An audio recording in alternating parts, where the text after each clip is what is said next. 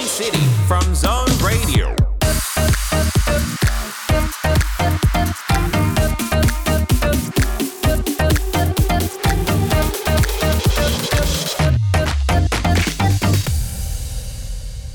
Chào mừng các bạn thính giả đang đến với eCity. Các bạn thân mến, đây là một talk show chia sẻ những kiến thức và trải nghiệm thực tế của khách mời về một ngành nghề hoặc một lĩnh vực nào đó.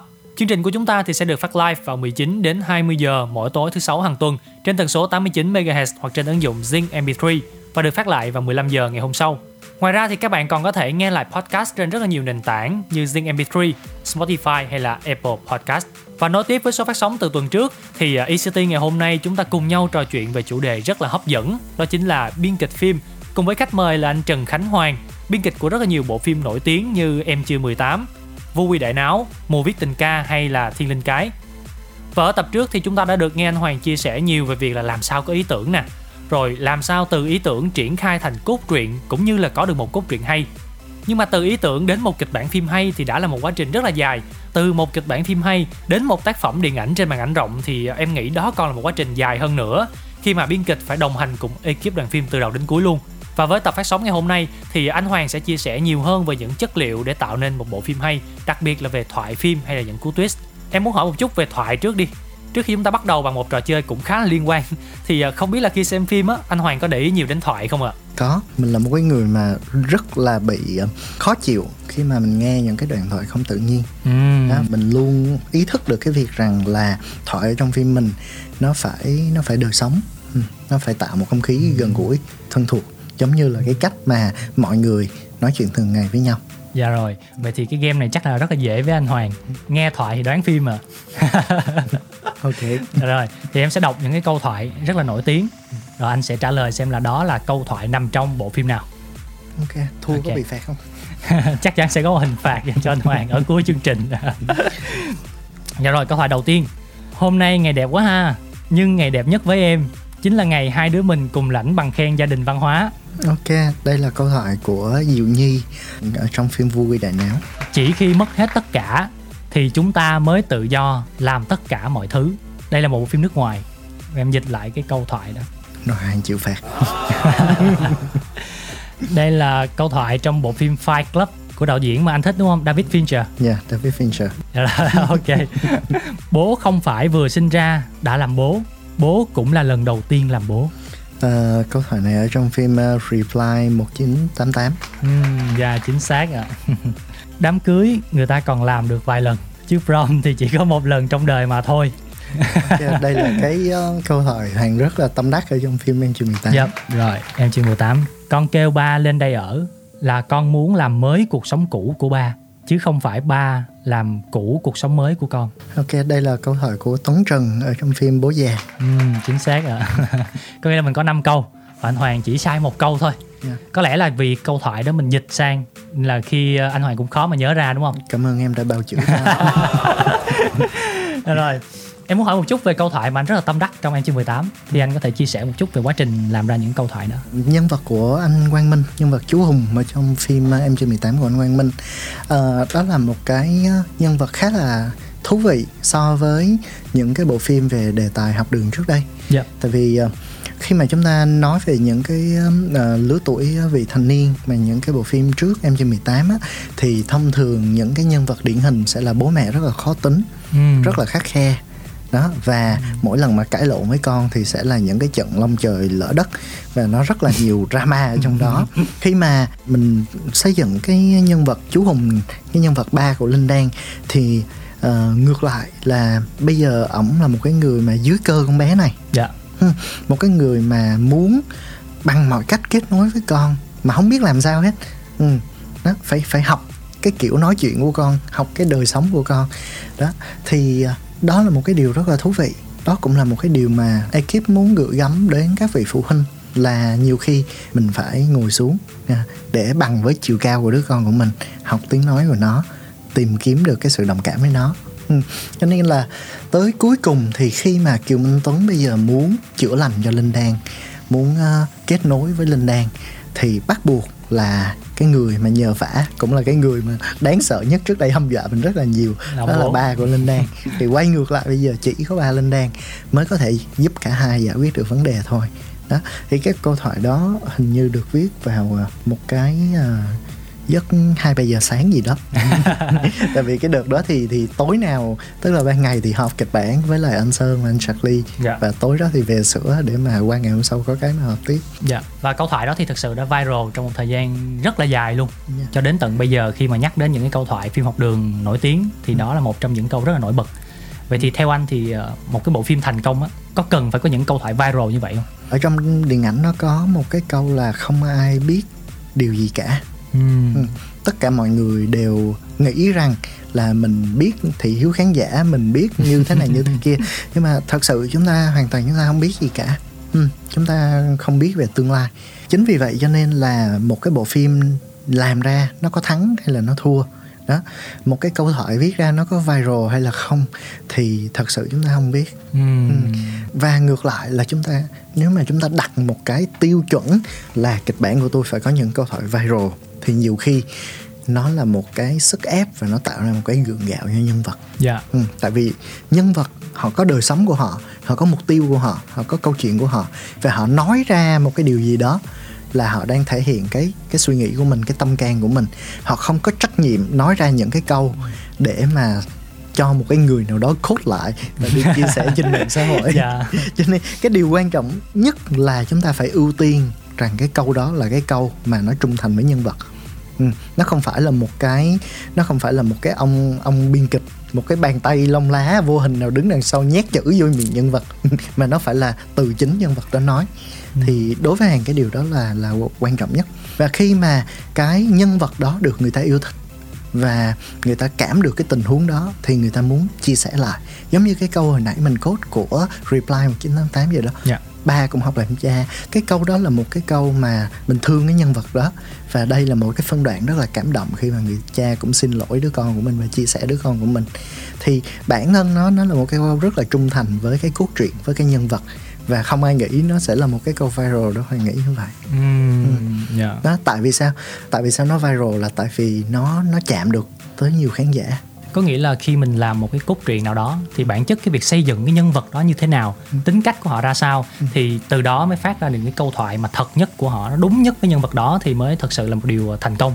Chứ không phải là mình cố nghĩ và mình cố nhét thoại vào vào miệng của nhân vật. Đúng rồi. Dạ cảm ơn anh Hoàng rất là nhiều về những chia sẻ vừa rồi. Và trước khi chúng ta đến với những phần tiếp theo thì chắc là mời anh Hoàng à, chọn ca khúc để dành tặng cho các bạn à, thính giả ha.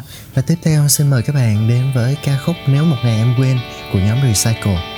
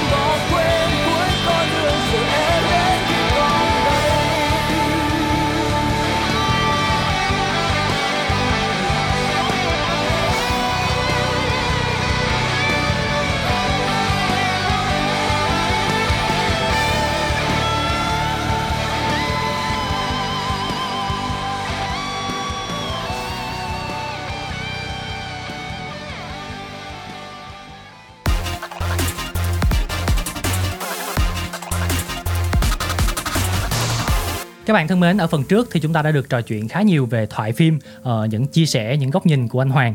Và theo như tụi em thấy thì có một cái phần cũng rất là để lại ấn tượng cho khán giả sau khi xem phim và cũng tranh cãi nữa. Đó là những cú twist trong phim.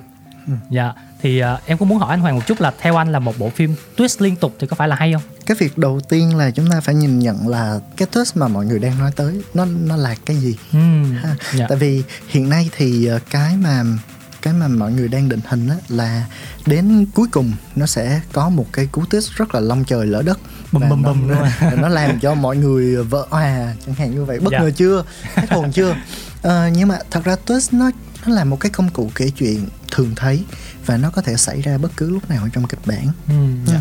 Và nó chỉ đơn giản là chúng ta kể câu chuyện và khán giả họ đang suy nghĩ mọi thứ nó đang vận hành như thế này. Sau đó thì cái câu chuyện nó rẽ hướng sang một cái hướng khác. Ví dụ như là John Wick đi chẳng hạn thì ờ, nhân vật John Wick chắc các bạn khán giả cũng coi phim rồi. Khi mà anh ấy là một người bình thường đó anh ấy bị tấn công nhưng mà sau đó lại lộ ra anh ấy chính là một sát thủ về hưu thậm chí là sát thủ của các sát thủ. Thì đó là một cú twist. Rồi khi mà anh ấy dọn dẹp cái bọn mà tới phục kích nhà ảnh thì có cảnh sát tới. Sau đó cảnh sát hỏi ảnh rằng là anh lại quay trở lại làm việc hả anh John? Đó thì đó là một cú twist. Mình tưởng là giữa anh John và anh cảnh sát sẽ có một vụ đụng độ rất là Dạ, to đúng chuyện. rồi. Nhưng mà nó lại là Tết. Đó. Ở trong một cái bộ phim nếu mà chúng ta quy định là sẽ có một cái big twist ở khúc cuối đó thì chúng ta coi John Wick chúng ta không thấy điều đó. Nhưng mà nếu chúng ta coi từng scene của John Wick thì nó luôn luôn nó có những cái cú rẽ hướng như vậy. Nhưng mà cái điều quan trọng là nhiều khi á chúng ta hiển lộ ra một cái kết quả trước nó lại tạo cho chúng ta cái sự thú vị hơn.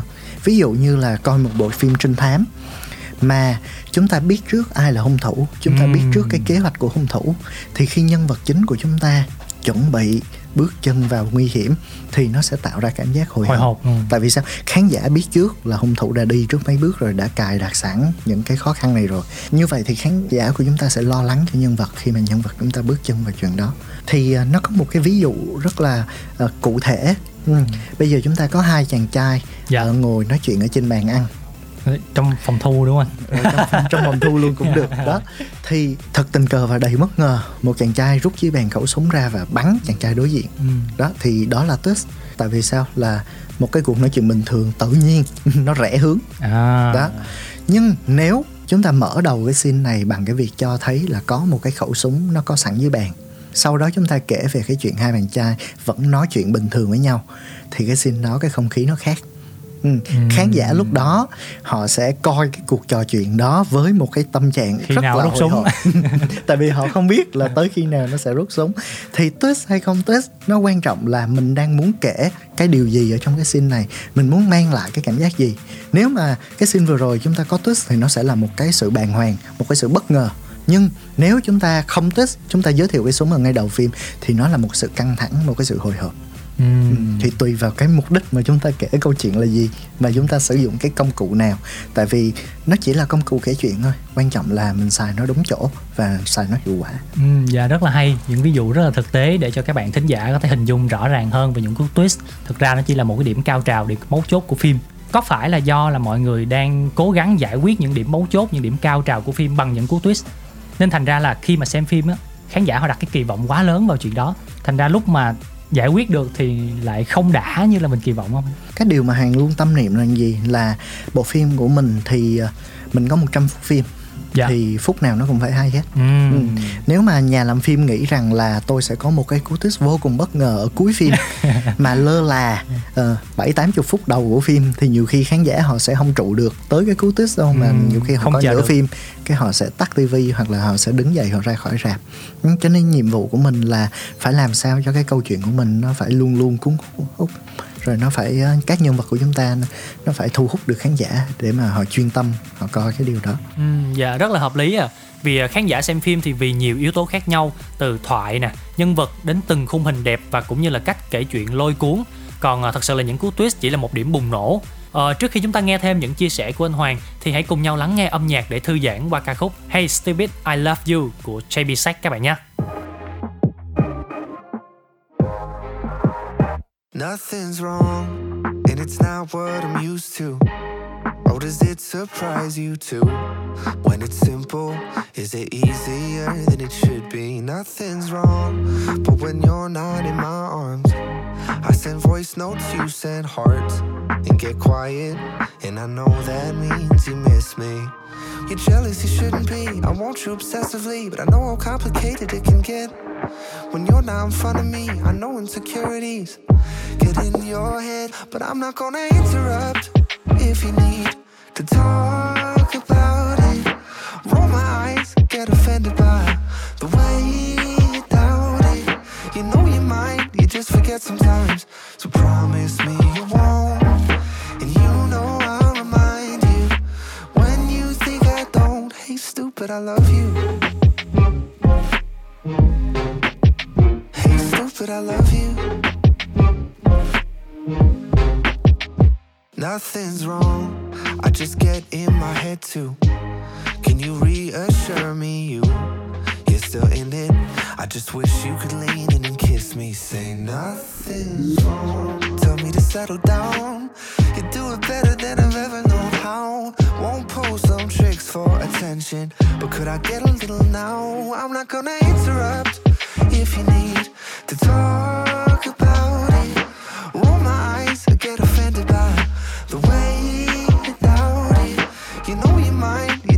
sometimes. So promise me you won't, and you know I'll remind you when you think I don't. Hey, stupid, I love you. Hey, stupid, I love you. You're jealous, you shouldn't be. I want you obsessively, but I know how complicated it can get. When you're not in front of me, I know insecurities get in your but I'm not gonna interrupt if you need to talk about it. Roll my eyes, I get offended by the way you doubt it. You know you might, you just forget sometimes. So promise me you won't, and you know I'll remind you when you think I don't. Hey, stupid, I love you. Hey, stupid, I love you. I told you 17 times before 7 a.m. I love you. How could you forget? I told you 17 times. Hey, stupid, I love you. How could you forget? I told you 17 times before 7 a.m. I love you. How could you forget? I told you 17 times. Hey, stupid, I love you. Vừa rồi là JB Sack cùng bài hát Hey Stupid I Love You. Và các bạn đang quay trở lại cùng với ECT qua chủ đề về biên kịch phim. Anh Hoàng từng chia sẻ là nếu giữa Em chưa 18 và Vui Đại Náo thì anh sẽ chọn là Vu Quy Đại Náo. Em muốn hỏi về phim này một chút. Khi mà phát triển Vu Quy Đại Náo thì anh thấy đâu là chi tiết cao trào và mấu chốt của phim à? Và tại sao anh lại chọn chi tiết đó? Nếu như mà được thay đổi thì anh có muốn thay đổi điều gì không ạ? Hoàng ít khi mà Hoàng, à, Hoàng muốn thay đổi một cái điều gì đó ở một cái tác phẩm cũ của mình ok mình thấy nó có lỗi đi chăng nữa thì nó đã ở đó rồi Tại sao ạ?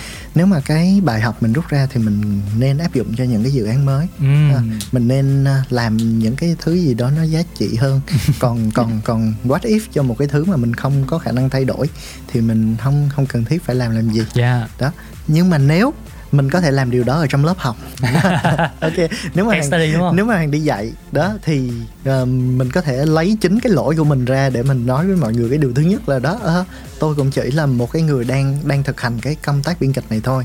Và cái thứ hai là nếu các bạn có thể brainstorm để mà các bạn đưa ra những cái option tốt hơn thì đó là cái cách để mà các bạn tập cho mình coi phim và tập cho mình Cùng tư duy của một cái người biên kịch. Đó là một cái điều rất là tốt. Thì hoàng thường xuyên là ở trong lớp của hoàng thì hoàng rất là ít khi mà chiếu phim mỹ ừ, những cái lớp dạy của mình thì mình luôn luôn mang những cái bộ phim việt nam của mình và của các anh em khác ra chiếu. Và mình rất là mong là khán giả um, những cái học viên á họ sẽ nhìn thấy những cái điểm thiếu sót. Thì cái điều mà mình mình cần phải làm ở đây á hoàng tâm niệm là không phải là mình coi phim để mình chê nhau mà coi phim để mình học từ những cái lỗi của nhau. Tại vì anh em đã tốn rất là nhiều thời gian công sức và tiền bạc để mà tạo ra những cái tốt cũng như những cái lỗi đó. Thì nếu mà mình có thể đúc kết kinh nghiệm từ đó thì mình sẽ làm ra những cái sản phẩm tốt hơn tiết kiệm hơn về Dạ. công sức về tiền bạc cho tất cả mọi người. Ừm, dạ rất là hay. Một quan điểm làm phim rất là tích cực khi mà muốn chia sẻ những kinh nghiệm của mình cho các bạn biên kịch trẻ khi mà anh Hoàng đã dạy trong những cái workshop của mình. Quay trở lại về vui đề não một chút đi. Thì ờ, không biết là anh Hoàng thấy đâu là tình tiết mấu chốt của phim đó à?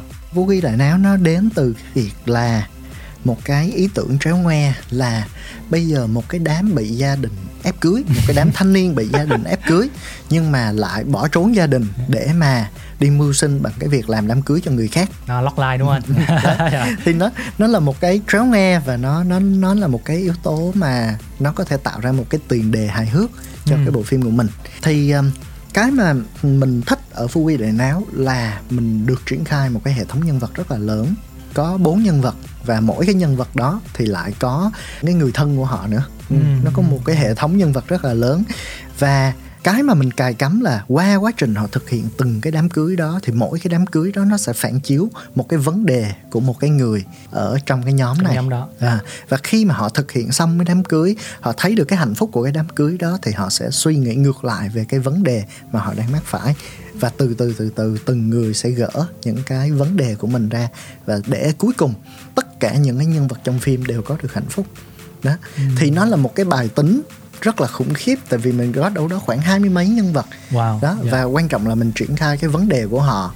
Và mình phải đi đến cùng là tất cả những cái nhân vật đó họ đều có một cái hạnh phúc ở khúc cuối mà hạnh phúc theo cái kiểu là phải có phải có đám cưới nha phải có wedding ở đây nữa Happy ending. đó thì thì thì ờ, đó là một cái bài toán rất vui ừ, rất ít khi mà hành có cơ hội hành triển khai được một cái phim ờ, chỉ có 90 phút thôi nhưng mà có một cái hệ thống nhân vật nhiều như vậy đông như vậy đó. thì nó là một cái thử thách rất thú vị Dạ, cảm ơn anh Hoàng. Vậy thì liệu có vui để náo hai không anh? khi nào um, ekip sẵn sàng thì ờ, sẽ có thôi Dạ, ok, rất là cảm ơn anh Hoàng ạ. Hy vọng là chúng ta sẽ có thêm phần 2 trong thời gian tới. Và tiếp theo thì chúng ta sẽ cùng nhau trò chuyện một chút về việc là remake phim. Nhưng mà trước đó thì chắc là cùng nhau lắng nghe một bài hát các bạn nhé. Ca khúc Candy Canland đến từ Sia. Các bạn đừng đi đâu nhé, John sẽ quay trở lại ngay thôi.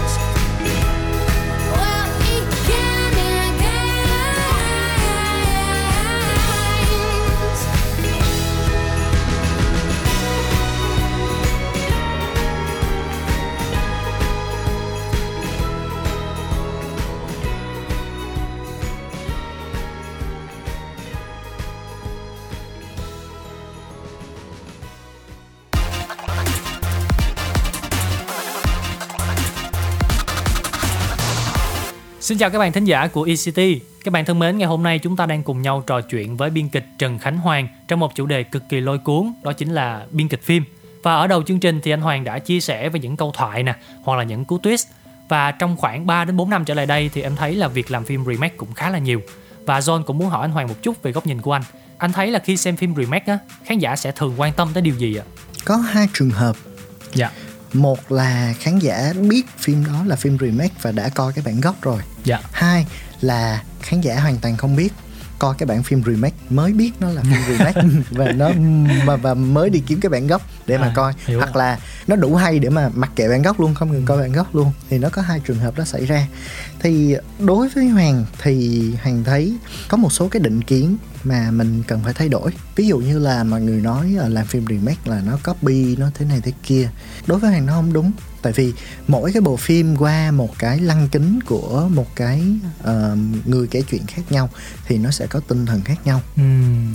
cái thứ hai nữa là không phải mình Việt Nam mới đi làm remake mà ở đâu người ta cũng đi làm remake À, hết. đúng rồi, đúng Dạ. rồi, dạ. ngay cả Hollywood họ cũng làm remake Hàn ngay Quốc. cả bác Martin Scorsese cũng remake vô gian đạo Ừ. và được rất là nhiều giải Oscar luôn đó hay gần nhất là anh Guy Ritchie anh cũng mới làm một cái phim remake thì cái chuyện remake hay không nó không quan trọng. Dạ. cái quan trọng là nếu mà cái người kể mới các bạn có cơ hội kể lại một cái câu chuyện thì các bạn làm gì cho cái câu chuyện đó?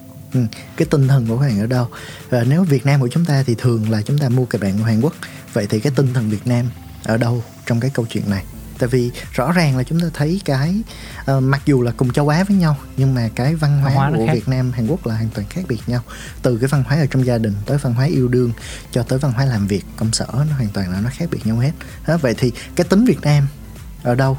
Ở trong cái câu chuyện này. Điều đó nó quyết định là sự thành công của một cái bộ phim remake hay không Hoàng nghĩ vậy. Cho nên là chúng ta quay ngược lại chúng ta nhìn nhận những cái bộ phim remake thành công ở Việt Nam. Ví dụ như là phim Anh trai ưu ái Dạ. phim Tháng năm rực rỡ hay là phim Em là bà nội của em thì chúng ta thấy là cái hồn Việt ở trong đó rất là dày. Và người Việt coi cảm thấy ok đây là một câu chuyện Việt Nam gần gũi. Người ta tin vào cái câu chuyện đó. Thì Hoàng nghĩ là để mà chúng ta tiếp cận một cái dự án remake sau này cũng vậy thì hãy nghĩ là cần phải tìm một cái hồn Việt ở trong đó. Chúng ta phải kể một cái câu chuyện mà khán giả Việt coi, đồng cảm và thoải mái Dạ. Ừ. Đó có phải là điểm khó khăn nhất của những người biên kịch khi họ nhận một cái tác phẩm remake không anh? đối với Hoàng thì không Ồ, dạ. Ừ, đối với Hoàng Vậy là- khó khăn nhất là gì? nó nó nó không phải khó khăn nó là một cái thách thức vô cùng thú vị À, À, tại vì mọi người nghĩ rằng là trời ơi có phim vì remake mọi thứ nó có sẵn rồi thì có việc gì đâu mà làm nhưng mà đối với mình thì thật ra là có quá rất nhiều chuyện để làm ví dụ mà. Dạ. đó thì vậy ờ, nội cái chuyện mà làm thế nào để mà ờ, các nhân vật ăn nói cư xử với nhau Ừm. theo cái Việt Nam nè đó những cái mâu thuẫn ở Hàn Quốc nhiều khi nó là một cái một cái chuyện rất là rất là căng thẳng nhưng mà những cái mâu thuẫn đó ở Việt Nam á, nó rất là nhẹ nhàng Ừm. kiểu như vậy Dạ. thì làm thế nào để mà chúng ta cân đối được những cái điều đó đối với Hằng nó là một thách thức rất thú vị Dạ. Ừ, và Hằng sẵn sàng làm tiếp một số cái bộ phim remake không có vấn đề gì hết Dạ. tại vì một phần nữa là gì khi mà làm remake mình học được mà ừ. Khi mà mình có cơ hội mình mổ xẻ một cái tác phẩm đã có sẵn mình sẽ mình sẽ thấy được rất là nhiều điều hay từ họ và ngược lại nếu mà mình có nhận ra được những cái khiếm khuyết thì mình sẽ có cơ hội một lần nữa là mình động não coi thử mình sẽ làm nó tốt hơn như thế nào. À, thì đó là Dạ. một trải nghiệm rất thú vị Vậy thì các bạn trẻ, những bạn biên kịch trẻ có nên bắt đầu từ remake không anh? đó là một cái bài tập rất thú vị mình mình chưa Ủa mình, anh có vậy không ạ? mình, mình không có hứa hẹn về cái chuyện là các bạn chỉ nên nhận kịch bản remake để mà các bạn à, có có job các bạn có công việc để mà các bạn làm nhưng mà đó là một cái bài tập rất thú vị khi mà giống như hoàng cũng vậy khi mà hoàng coi một cái bộ phim hay thì mình sẽ suy nghĩ là nếu mà mình kể cái bộ phim này ở môi trường việt nam nó là như như thế nào thì nó giống như là một cái bài tập tư duy vậy đó và Ừm. điều đó rất là rất là tốt cho cái công tác biên kịch của mình Cảm ơn anh Hoàng à, với những cái chia sẻ vừa rồi một những cái tip rất là thú vị dành cho những bạn nào mà yêu thích cái nghề viết và đặc biệt là viết kịch bản phim. Đó là một cái bài tập mà có thể là mỗi người đều có tự luyện tập được luôn. Khi mà mình xem một bộ phim nào đó của nước ngoài, mình nghĩ xem là cách nào đó mình chuyển thể về Việt Nam. Dạ rất là hay. Và khi nói đến một công việc cần teamwork rất là nhiều thì ờ, có lẽ các bạn cũng sẽ quan tâm đến việc làm sao kết nối và làm việc với các vị trí khác trong đoàn phim. Và ở phần tiếp theo thì anh Hoàng sẽ chia sẻ cụ thể hơn về vấn đề này. Còn bây giờ thì hãy cùng nhau lắng nghe một ca khúc đến từ One Republic các bạn nhé. Đó chính là Sunshine. Chasing all them green lights, throwing up the shade for a little bit of sunshine. vibes. Bitches on my phone live. Everything is so fine. Little bit of sunshine. Yeah. Crazy lately, I'm confirming. Trying to rob myself of something. You just trying to get a word, and life is not fair. I've been working on my tunnel vision. Trying to get a new prescription. Taking swings and even missing, but I don't care. Just a little bit. Breathing more, just a little bit. Care a little less, just a little bit. Like life is woo. I'm making more, just a little bit. Spin a little more to get rid of it. Smile a little more, and I'm into it. I, I, I, I, I've been running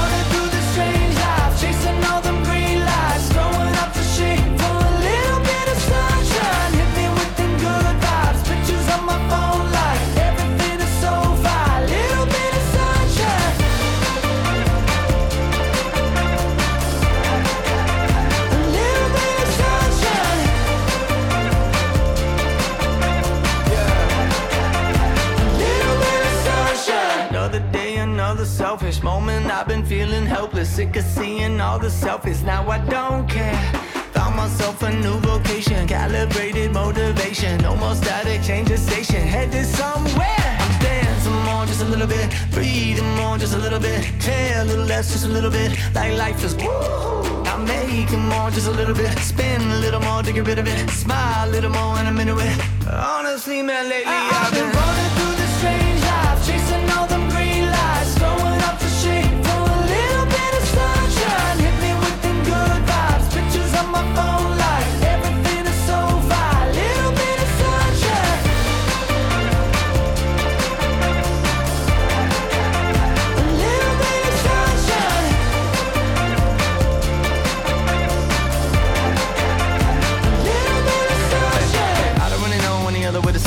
Can't slow down, trying to keep up with the changes. Punch that number in the name when I clocked in. Now I feel like Michael with the cane when I walk in. Basically, life is the same thing, unless you don't want the same thing. Probably should've went and got a feature, but I didn't. I've been saving up the money, cause it's better for the I've business. been running through the strange life, chasing all them green lights, throwing up the shade for a little bit of sunshine.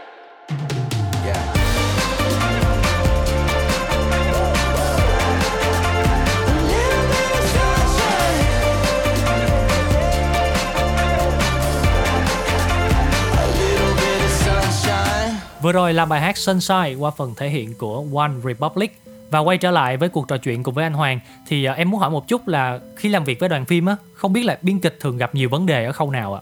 biên kịch sẽ gặp nhiều vấn đề nhất ở khâu viết lại Mô tả một chút về sắc mặt của anh Hoàng ở cái giai đoạn này. thì thực tế nó là một cái câu mà thần chú mà tất cả biên kịch đều phải tụng niệm trong cái quá trình làm nghề của mình đó là writing is rewriting ha. viết có nghĩa là viết lại. và dĩ nhiên viết lại nó không dễ. Khi mà chúng ta đã đã xây dựng nên một cái kịch bản của mình chúng ta có những cái cài cắm chúng ta có những cái cấu trúc giống như một cái căn nhà vậy đó ha. Và khi mà chúng ta viết lại thì nhiều khi chúng ta phải thay đổi từ cái cấu trúc đó. Đôi lúc là chúng ta phải gỡ bỏ toàn bộ nội thất ra và chúng ta Đập coi hết lại xây cái, lại luôn. cái cấu trúc của cái căn nhà đó Dạ. đập đi xây lại là chuyện hoàn toàn có thể nhiều khi là chỉ cần một cái lỗ hổng nào đó mà có một người nào đó phát hiện ra và để sửa cái lỗ hổng đó thì nó sẽ có một cái hiệu ứng domino Ồ. và nó sẽ ngã hết tất cả những cái chi tiết xung quanh cái đó quá trình viết lại là một cái quá trình mà nó gọi là painful process là một cái quá trình khá là đau đớn Tại sao? Dạ. nhưng mà phải trải qua Dạ. Ờ, thì đó giống như là em xây lên em viết tới chữ the end giống như những cái ngành nghề khác em nghĩ là xong rồi đúng không? Những cái ngành viết khác. Nhưng mà đối với biên kịch thì the end nó chỉ là cái bắt đầu. Thôi và ờ, nó sẽ viết lại liên tục liên tục liên tục như vậy trong trong cho tới khi bấm máy thậm chí là cho tới khi vô hậu kỳ luôn. Dạ. khi mà vô hậu kỳ thì nhiều lúc là nó sẽ có những cái treatment khác hoặc là nó sẽ có những cái vấn đề khác mà chúng ta phải cắt bớt cái scene này mà phải cắt bớt cái tuyến nhân vật này chẳng hạn như vậy. Hay là chúng ta quay nhiều quá dựng lên tới 3 tiếng đồng hồ mà bây giờ ra rạp thì chỉ có được hai tiếng đồng hồ thôi chẳng hạn. Dạ. bây giờ chúng ta cắt mất một tiếng thì chúng ta cắt cái gì? Đó thì chúng ta phải vô chúng ta hệ thống lại hết toàn bộ cái câu chuyện của chúng ta để chúng ta ra một cái câu chuyện hai tiếng đồng hồ cho nó không có gãy. Đó thì đó là một cái quy trình mà không chỉ là viết lại trước khi bấm máy mà chúng ta viết lại liên tục liên tục liên tục như vậy Dạ. cho tới khi mà tới đêm premiere khi mà chiếu ở rạp là lúc đó là cái lúc thực sự chúng ta không Khao có khao. khả năng chúng ta sửa được nữa còn thở phào hay không thì không biết thở phào hay không thì phải đợi coi doanh thu như thế nào mới À. biết được là cái đoạn premiere không còn sửa nữa là vẫn chưa thở phào nhẹ nhõm nha. Đến khi nào mà phim ra doanh thu những ngày đầu tiên thì mới thật sự. Nói chung là khi mà phim hòa vốn thì mình thở phào mình thấy vui hơn. Dạ rồi ok em hiểu rất là đồng cảm. Ngoài ra thì em muốn hỏi một chút về quá trình làm việc với lại đạo diễn nhà sản xuất á.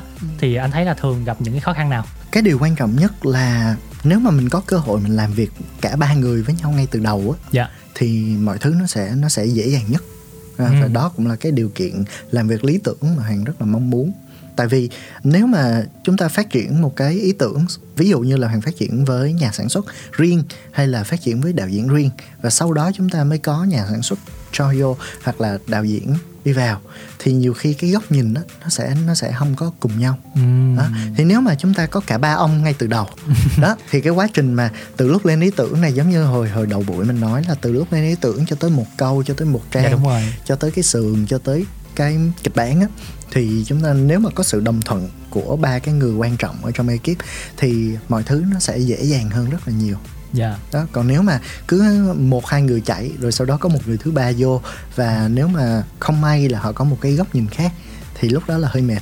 Lúc đó Anh có gặp nhiều không? chỉnh sửa với nhau hơi mệt. Thì dĩ nhiên là lúc này lúc kia chắc chắn là mình cũng sẽ có gặp trường hợp đó. Ừm. và cái điều quan trọng là thứ nhất là tất cả anh em phải bỏ cái tôi của mình xuống và phải chuyên nghiệp với nhau rằng là tôi có thể phản biện cái ý kiến của bạn nhưng mà điều này nó không có cái gì là riêng tư hết. Ha. Ừ. chúng ta tôi có thể bất đồng với lại ý kiến của anh nhưng mà điều đó không có nghĩa là tôi có thái độ thù địch với anh gì cả. Không có cá nhân trong công việc. Góp ý của chúng ta phải giúp cho cái bộ phim nó tốt hơn. Thì chỉ cần mọi người đồng thuận rằng cái sửa đổi này cái định hướng này nó sẽ làm cho bộ phim tốt hơn thì ok mình sẽ sẵn sàng mình sửa theo mọi người Dạ rất là hay. Ờ, chúng ta vừa được ờ, anh nghe anh Hoàng chia sẻ thêm về những cái cách mình làm việc với những đạo diễn hay nhà sản xuất. Mà em muốn hỏi cụ thể luôn là với những cái bộ phim mà kiểu như là kinh dị giật gân á anh thì em thấy là cái phần hình rất là quan trọng.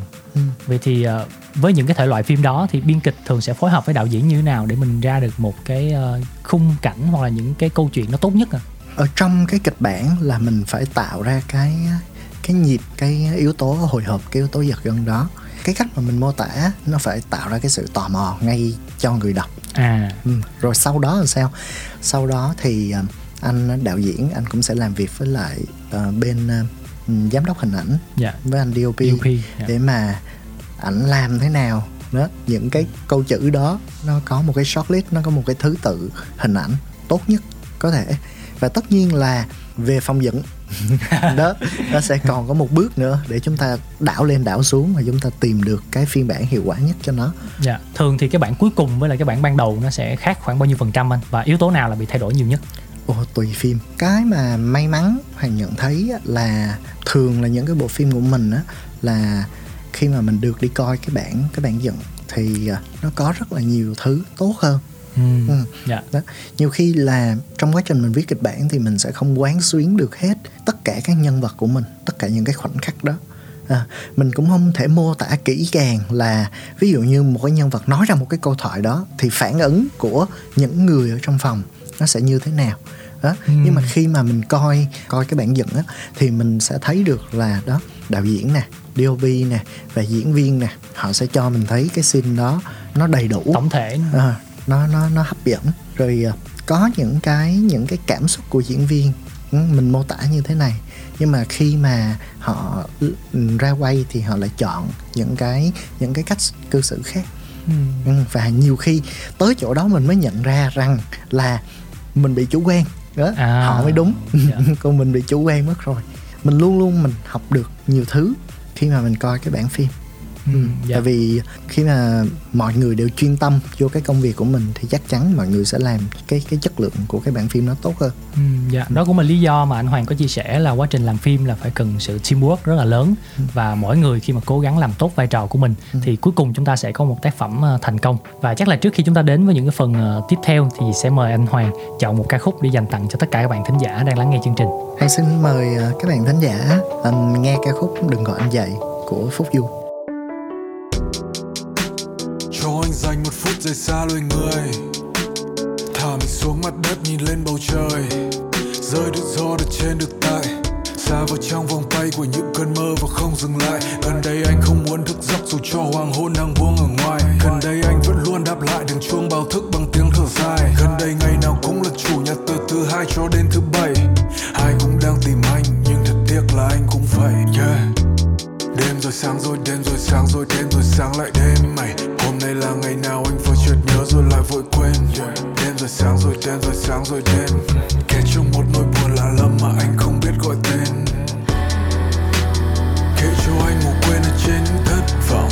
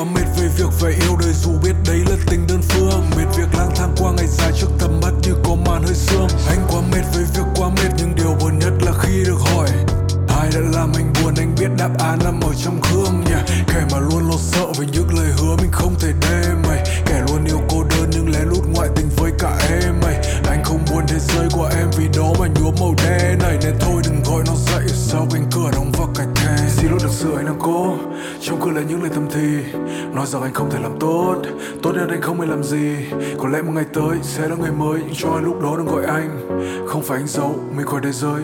Anh nâng cô giấu qua thế giới, nó khỏi anh.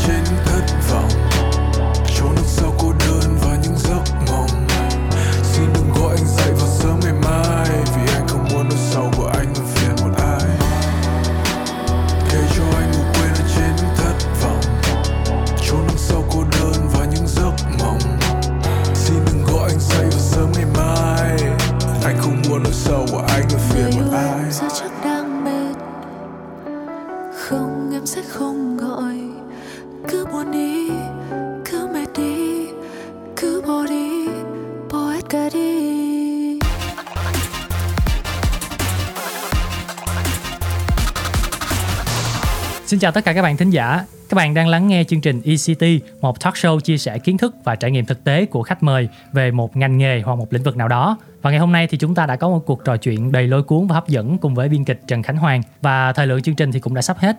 Có một cái câu hỏi mà em nghĩ cũng ờ, rất là nhiều bạn quan tâm và thắc mắc. Đó chính là có công thức nào để viết ra một cái kịch bản phim hit hay không? câu này thì chắc không có người nào ở trên thế giới này trả lời được dạ. tại vì là ngay cả những cái đạo diễn nổi tiếng nhất họ vẫn sẽ có hoặc là biên kịch nổi tiếng nhất họ vẫn sẽ có những cái tác phẩm mà nó không có đạt cái ờ, thành tựu về doanh thu Dạ. đó và hằng nghĩ rằng là ok chúng ta chúng ta phải phân định rạch ròi giữa cái việc là chúng ta có một cái kịch bản hay và cái việc là doanh thu của cái bộ phim đó nó có tốt hay không? Tại vì Ừ. nó có hai yếu tố. Một là quay ngược lại ngay từ đầu mình nói đó là đó là làm phim là một công việc tập thể. Yep. một cái kịch bản hay nó không đủ để mà làm nên một bộ phim hit nó chỉ là bước đầu tiên thôi. Còn lại chúng ta phải có những cái đạo diễn chắc tay.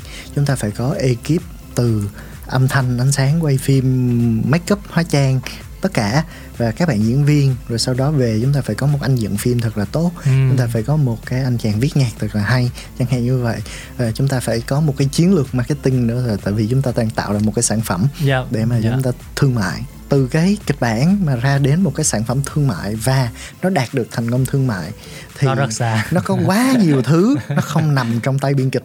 Dạ. và cái góc nhìn của hàng là gì nếu mà những cái thứ nào đó mà nó không nằm trong tay mình mình hoàn toàn mình không có thể chi phối được nó thì, Dạ. thì mình không quan tâm mình chỉ làm tốt cái việc nào mà mình có thể thay đổi mình có thể tác động được thôi Ừ. Thế mình lật ngược lại câu hỏi đi. Ừ. Có những yếu tố nào mình cần tránh để bộ phim của mình không dở không ạ? đó là một cái cốt truyện mà người ta không quan tâm Dạ. ừ, người ta không có sự kết nối đối với cái cốt truyện Ờ, đó là những cái nhân vật mà khán giả cảm thấy không có liên kết với họ Ừ.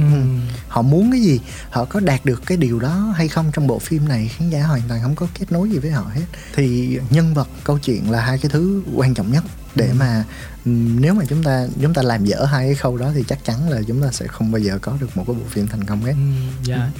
Đúc kết lại buổi trò chuyện ngày hôm nay thì câu chuyện vẫn xoay quanh em thấy là có ba yếu tố.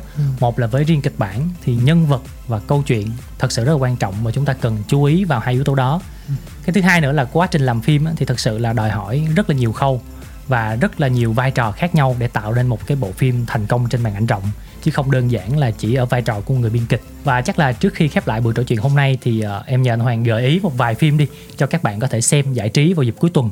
Nếu mà phim Việt Nam thì ờ, bộ phim mà hoàng ờ, thích nhất từ xưa tới giờ là dòng máu anh hùng của anh Charlie Nguyễn. dạ nếu mà ai đó thích thể loại ờ, thriller thì có thể coi phim Scandal bí mật thảm đỏ của anh Victor. Dạ. Nhé nếu mà các bạn ờ, muốn ờ, vui vẻ thì các bạn ờ, có thể coi một số phim của Hoàng. Dạ rồi ok. Rất đồng ý ạ. Ờ, một bộ phim về gia đình nữa đi. Rồi, nếu mà một bộ phim về gia đình ai đó chưa coi uh, Reply 1988 thì nên coi. Ừm. tại vì ờ, Hoàng cũng là người rất là ít khi coi phim series. Nhưng mà Reply 1988 nó là một cái bộ phim mà mà mình coi và mình muốn coi đi coi lại tại vì nó nó luôn làm cho cho trong trong người mình nảy nở những cái cảm xúc rất là tích cực Ừm. Một lần nữa thì John Radio rất là cảm ơn anh Hoàng ngày hôm nay đã dành thời gian đến đây để có thể uh, chia sẻ với tất cả các bạn thính giả về một chủ đề rất là thú vị đó là biên kịch phim làm thế nào để mình tạo ra những cái câu chuyện hay và hấp dẫn trên màn ảnh rộng.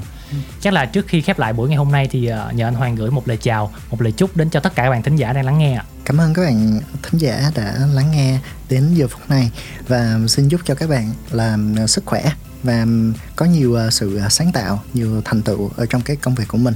Chúc các bạn uh, sẽ có đầy đủ những cái năng lượng tích cực để mà đạt được tất cả những cái điều mình mong muốn. Dạ, cảm ơn anh Hoàng.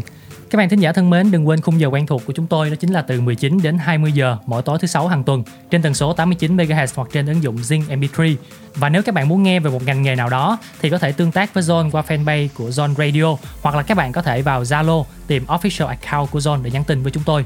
Ngoài ra thì chương trình còn sẽ được podcast lại trên rất là nhiều nền tảng như Zing MP3, Spotify hay là Apple Podcast. Còn bây giờ thì hãy cùng nhau tận hưởng những ca khúc mà John chọn sẵn cho bạn hôm nay nhé. Đầu tiên hãy cùng nhau lắng nghe một ca khúc nhạc phim của Hometown Cha Cha Cha, Romantic Sunday qua phần thể hiện của Car và The Garden. Và sau đó là một ca khúc V-pop, Chuyến đi của thanh xuân qua phần thể hiện của Sunny Hạ Linh. Xin chào và hẹn gặp lại. Romantic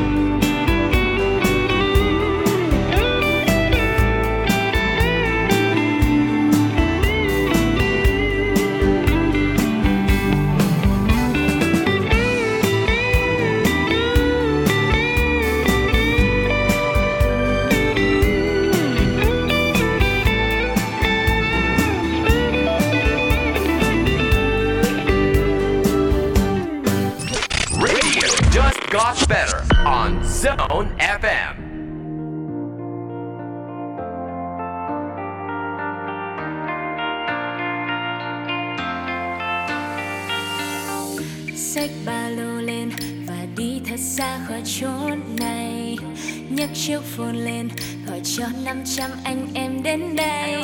Mình cùng nhau khám phá những miền đất mới. Mình cùng nhau rẽ lối đi khắp phương trời. Còn chờ gì nữa thời thanh xuân có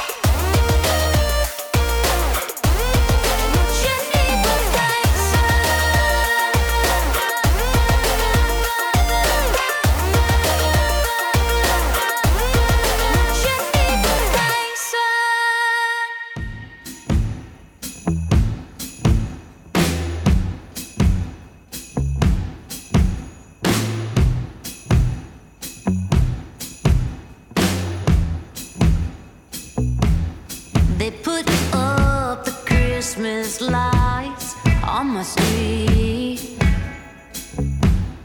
I saw Santa at the mall, hearing kids' dreams. And all this